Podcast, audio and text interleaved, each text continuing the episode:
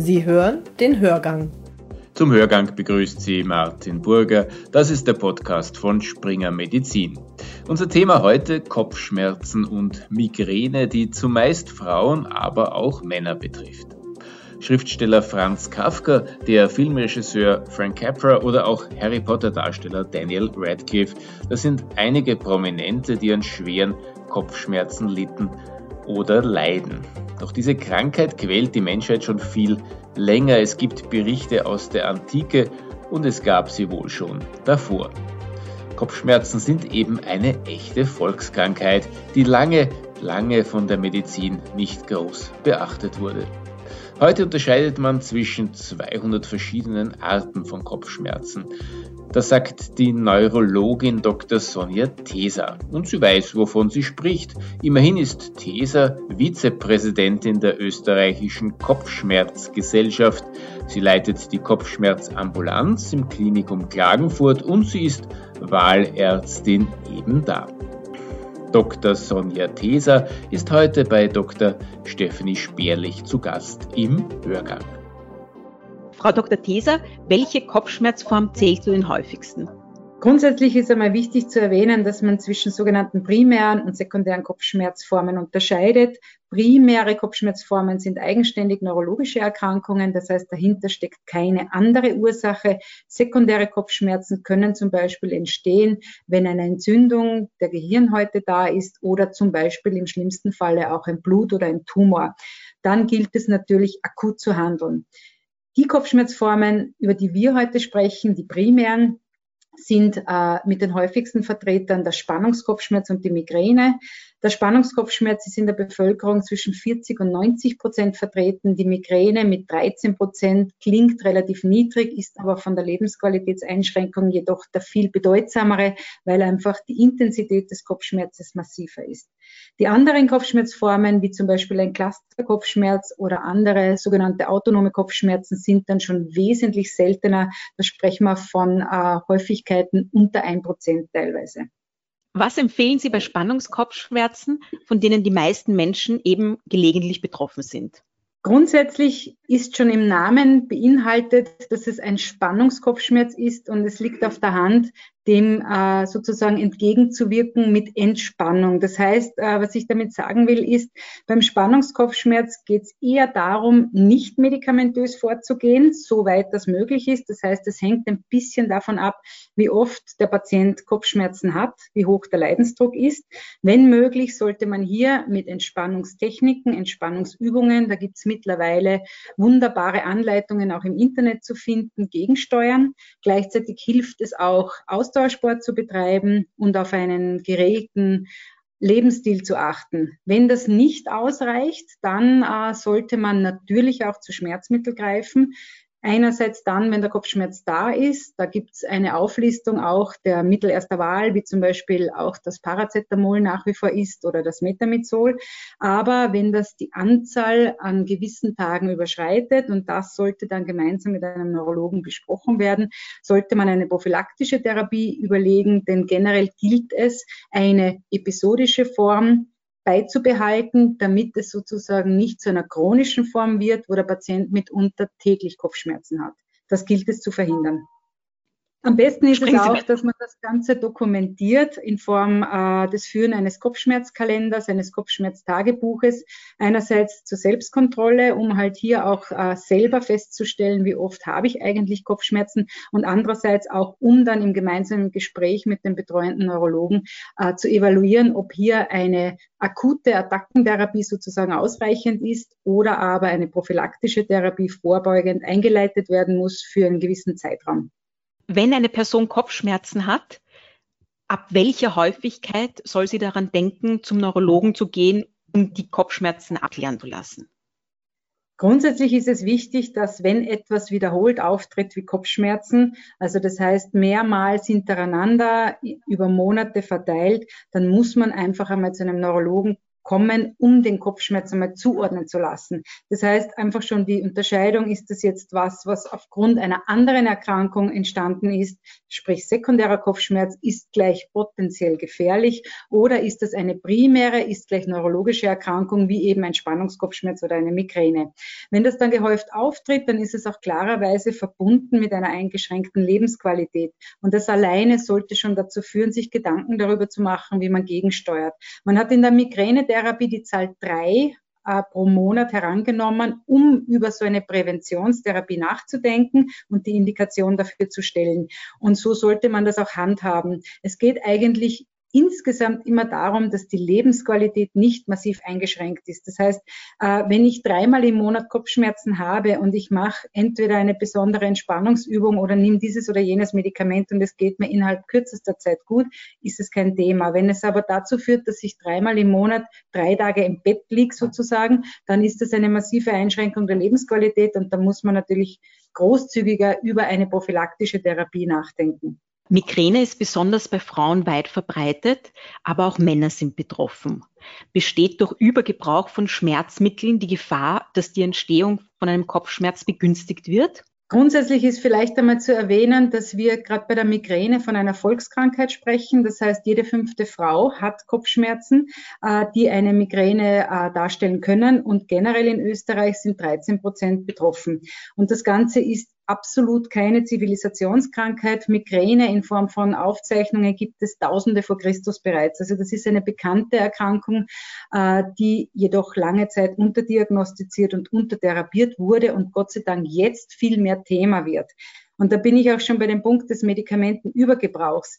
Bislang haben viele Patienten mit Migräne darunter gelitten, keinen Ansprechpartner ärztlicherseits zu haben, beziehungsweise damit auch nicht die richtige Therapie zu erhalten und haben sich selber therapiert.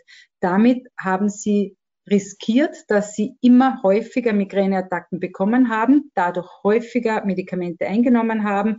Die Zahl 10 ist so ein bisschen das Cut-off pro Monat und es kann dann dieser eigenständige Medikamentenübergebrauchskopfschmerz entstehen und schlussendlich haben sie einen Mischkopfschmerz, der alle möglichen Charakteristiken einnehmen kann, unterschiedlicher Natur, was es schwieriger macht, den zugrunde liegenden Kopfschmerz zu demaskieren. Und die schon angesprochene Lebensqualität kann man sich eh vorstellen, wie die dann ist. Also je häufiger jemand mit einer primären Kopfschmerzerkrankung seine Kopfschmerztage erlebt und gegen diese medikamentös vorgeht, desto schlimmer wird's.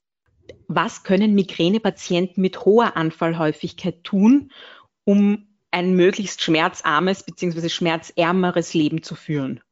Es ist so, die Migränetherapie ist einerseits die, wenn die Attacke da ist, dann macht man akut was und das ist medikamentös. Aber wenn es sozusagen darum gilt, die Zeit dazwischen äh, ideal zu gestalten, dann gibt es so zwei Säulen. Und das eine ist, dass man sich auch den Lebensstil des jeweiligen gut anschaut. Das heißt, Migränepatienten sollten einen sehr regelmäßigen Lebensstil einhalten, das heißt regelmäßige Schlafwachzeiten, am besten auch Pausen im Alltag haben. Das heißt, der Migränepatient, der oftmals eine sehr leistungsorientierte Persönlichkeit ist, sollte nicht von Termin zu Termin hetzen, sondern hier ein paar Pausenminuten einlegen, wo man wirklich durchatmen kann.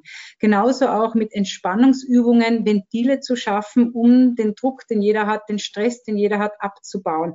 Denn wenn ein anderer vielleicht Magenprobleme bekommt oder später sogar Herzprobleme, bekommt halt der Migränepatient eine Migräneattacke und vielleicht noch eine weitere und eine weitere weitere und immer mehr, so wie Sie angesprochen haben, eben hochfrequent bis hin zu chronisch. Das heißt, den Lebensstil einmal analysieren, wo sind meine Stressfaktoren, denen gegensteuern durch Entspannungsübungen, durch Pausen durch zum Beispiel Ausdauersport, also dreimal in der Woche über 30 Minuten Sport zu machen, bringt sehr viel prophylaktisch und auch die Dokumentation. Das heißt, ein Kopfschmerztagebuch bringt wesentlich mehr als nur Dokumentation, aber ist vor allem einmal die Basis zur Entscheidung, ob man hier mehr braucht als die genannten Dinge, die man machen kann. Denn wenn es eben eine gewisse Anzahl überschreitet an Tagen, muss unbedingt über eine prophylaktische Therapie medikamentöserseits gesprochen werden, um zu verhindern, dass der Kopfschmerz chronisch wird. Aber es gibt auch viele eigene Coping-Strategien, die man machen kann. Erwähnt sei auch äh, Biofeedback bis hin zur Psychotherapie, die Gott sei Dank in den Leitlinien des chronischen Schmerzes Gott sei Dank jetzt endlich einen Stellenwert gefunden hat. Auch wenn sie leider Gottes in Österreich noch nicht auf Rezept praktisch verschreibbar ist. Aber es ist ganz wichtig, sich auch diese Komponente anzuschauen. Ähm, seit einiger Zeit gibt es in der medikamentösen Therapie auch die Antikörper. Wo sehen Sie die Chancen und Limitationen von diesen Substanzen und wie sieht die Studienlage dazu aus? Diese Antikörper sind äh, gezielte äh, Ziele sozusagen einer Therapie und damit revolutionär in der Migränetherapie, denn äh, dieses Molekül, das hier ähm, angegangen wird, wenn man so will, das sogenannte CGRP, ist ein Eiweißmolekül, das seit den 80er Jahren in der Pathophysiologie der Migräne beforscht wurde. Es gab schon erste Therapieansätze. Letztlich ist es 2018 gelungen, für Österreich die Zulassung dieser Antikörper des ersten zu erhalten. Äh, das ist eine irrsinnig große Chance gewesen und nach wie vor, denn eben erstmalig gibt es eine spezifische prophylaktische Therapie, die noch dazu sehr praktisch ist, denn man spritzt sich einmal im Monat mittels Pen oder einer Spritze unter die Haut einen sogenannten monoklonalen Antikörper, der dann im Prinzip wirkt, ohne tägliche Tabletten einnehmen zu müssen. Monoklonal bedeutet auch, dass sie es mit Antikörpern zu tun haben, die menschlich bis menschenähnlich sind. Das heißt, die Verträglichkeit ist gegeben. Das heißt, brauchen uns nicht fürchten beim Stichwort Antikörper, dass das Immunsystem jetzt hier eventuell reagiert darauf, sondern es wird vom Körper als eigen anerkannt und es hat kaum schwere Nebenwirkungen. Das heißt, die bisherige Studienlage ist so, Dadurch, dass die Amerikaner das Medikament bzw. die Antikörper schon länger in Verwendung haben, haben wir auch schon Langzeitdaten über fünfeinhalb Jahre hinausgehend und wir sehen bis dato keine schwerwiegenden Nebenwirkungen und die Nebenwirkungen, die auftreten können, sind wie zum Beispiel Stuhlregulationsstörungen im Sinne einer leichten Verstopfung. Es kann einmal ein Juckreiz auftreten. Es kann einmal sein, dass die Nase rinnt oder es so Halsschmerzähnliche Symptome gibt, aber nichts Wesentliches. Und was meint man mit wesentlich? Das, was man hier blockiert und angeht, ist ein Gefäßerweiterer, der überall im Körper vorkommt. Und da hat man sozusagen hingeschaut, ob das fürs Herz-Kreislauf-System ein Thema ist, wenn man diesen aus dem Systemkörper zieht. Aber es hat keine Veränderungen in Richtung kardialer, in Richtung Herznebenwirkungen gegeben. Das heißt, es gibt mittlerweile Langzeitblutdruckmessungen, es gibt mittlerweile Untersuchungen von Patienten mit diesem Antikörper am Ergometer und es zeigten sich keine Veränderungen hinsichtlich äh, Herzdurchblutung, hinsichtlich Herzfrequenz, hin, hinsichtlich Blutdruck generell. Also diese Verträglichkeit ist absolut gegeben. Limitationen sind gegeben, dass diese Antikörper relativ teuer sind und wir auch äh, in der Verschreibung natürlich ökonomisch denken müssen. Das heißt, wir müssen auch beachten, dass wir die angesprochene Volkskrankheit eben in der Zahl berücksichtigen. Wir reden hier von vielen Menschen. Und es gibt ja auch herkömmliche prophylaktische Medikamente, die wesentlich billiger sind und ebenso auch wirksam sein können. Das heißt, wir haben ja bis dato auch unsere Patienten therapieren können. Und da muss man vernünftig umgehen. Deswegen gibt es ja auch einen Regeltext, der klar vorschreibt, es kommen nur Patienten in Frage für diesen Antikörper, die eine gewisse Anzahl an Migränetagen pro Monat aufweisen, nämlich vier, und die Vortherapien haben von den herkömmlichen äh, Prophylaktikern oder aber unerwünschte Nebenwirkungen aufgewiesen haben oder Kontraindikationen. Und damit muss man auch vernünftig umgehen. Denn es kann durchaus sein, dass diese Prophylaxe nicht nur wie verordnet für ein Jahr einmal notwendig ist, sondern sich wiederholt oder eben länger als ein Jahr gegeben werden muss. Und das muss man berücksichtigen, weil die Migräne eine Erkrankung ist, die einen Patienten oftmals ein Leben lang begleitet. Ähm, das heißt, die Antikörper reduzieren die Anfallshäufigkeit. Ähm, gibt es auch neue Entwicklungen in der Akuttherapie? Die Antikörper äh, reduzieren die Anfallshäufigkeit und die Antikörper machen vor allem eines, sie äh, verbessern massiv die Lebensqualität und das ist auch jetzt äh, ein Thema der derzeitigen Studien, die auch laufen werden. Das heißt, man schaut sich mittlerweile nicht nur unter Anführungszeichen an, wie viel konnte an Kopfschmerztagen gesenkt werden, sondern wie hat sich die Lebensqualität des Patienten verbessert. Das heißt, man geht immer weiter und äh, da zeigt sich auch, dass das massiv gelingt. In der Akuttherapie äh, schläft die Forschung Gott sei Dank auch nicht. Es ist oft so, dass es einfach dann zu Schneeballeffekten kommt. Man hat neue Erkenntnisse durch neue Medikamente und es wird auch ähm, wahrscheinlich Anfang nächsten Jahres ein neues Medikament in der Akuttherapie kommen. Äh, die Migräne-Akuttherapie hat herkömmliche Schmerzmittel und hat spezifische, die sogenannten Triptane, die auf gewisse Serotoninrezeptoren wirksam sind. Äh, das Problem dahinter ist, sie sind kontraindiziert bei Patienten, die einen Herzinfarkt hatten oder bei Patienten, die einen labilen Blutdruck haben, äh, wo man nicht sicher ist, wie sich der entwickelt. Da dürfen wir diese nicht geben. Und es gibt hier schon lange die Beforschung eines Unterrezeptors dieser Gruppe, des 5-HT1 F-Rezeptors, den man sich hier angeschaut hat. Und es kommt jetzt hier ein Medikament für die Akuttherapie heraus, das eben keine Themen hinsichtlich äh, Nebenwirkungen auf das Herz hat, wie äh, Kontra, also wie, wie ähm, Herzinfarkt oder Blutdruck, sondern dürfte hier keinen Effekt haben. Und das wird wahrscheinlich Anfang nächsten Jahres auf den Markt in Österreich kommen. Ich möchte noch abschließend fragen, welche nicht medikamentösen Verfahren zur Vorbeugung von Kopfschmerzen haben sich generell bewährt?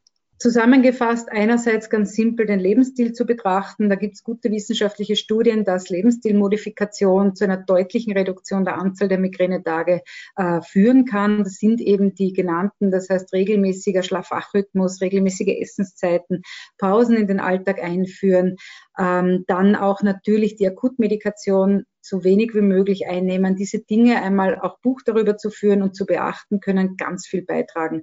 Ausdauersport ebenso gut wissenschaftlich belegt, dass das wirksam ist, genauso wie wirklich professionelle Entspannungstechniken, Stichwort Muskelrelaxation nach Jacobson zum Beispiel. Auch Yoga ist mittlerweile untersucht. Auch Akupunktur kann man probieren, das heißt einmal maximal zehn Einheiten, dann sollte es längstens wirksam sein. Wenn nicht, dann braucht man es auch nicht weitermachen. Die Dinge nicht medikamentöser Natur kann man jedenfalls probieren, sind außer gut nur gut. Äh, wenn die halt nicht ausreichen, dann muss man auf Medikamente zurückgreifen. Aber hier kann man sehr viel machen.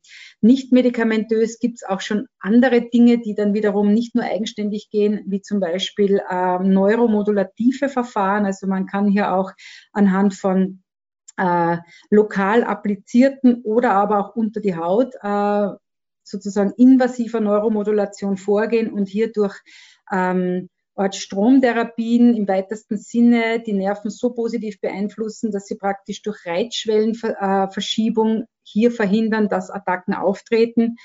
Ähm, anders zum Beispiel das Biofeedback, wo man äh, durch eigenständigen Gefäßtonus äh, Regulative praktisch einbauen kann, um hier auch in der Attacke vorzugehen. Das sind alles Dinge, die mit Medikamenten nichts zu tun haben, äh, die man machen kann. Und im Grunde genommen ist es auch das Thema, die Migränetherapie ist multimodal. Das heißt, eigentlich ist das Zusammenspiel aller genannten das ideale Paket, das man schnüren sollte, gemeinsam mit dem betreuenden Neurologen, um hier dagegen äh, vorzugehen. Denn leider Gottes heilbar ist die Migräne nicht, aber sie ist definitiv heutzutage auch mit den neuen genannten Medikamenten gut äh, managebar.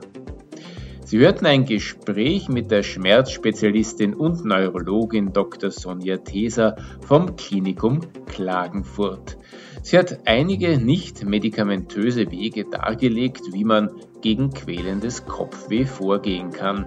Mit Hilfe von Entspannungstechniken wie Yoga kann das gelingen und auch Akupunktur sollten Sie probieren. Wichtig ist das Führen eines Kopfschmerztagebuchs. Das war der Hörgang für heute. Sie können uns abonnieren, überall dort, wo es Podcasts gibt.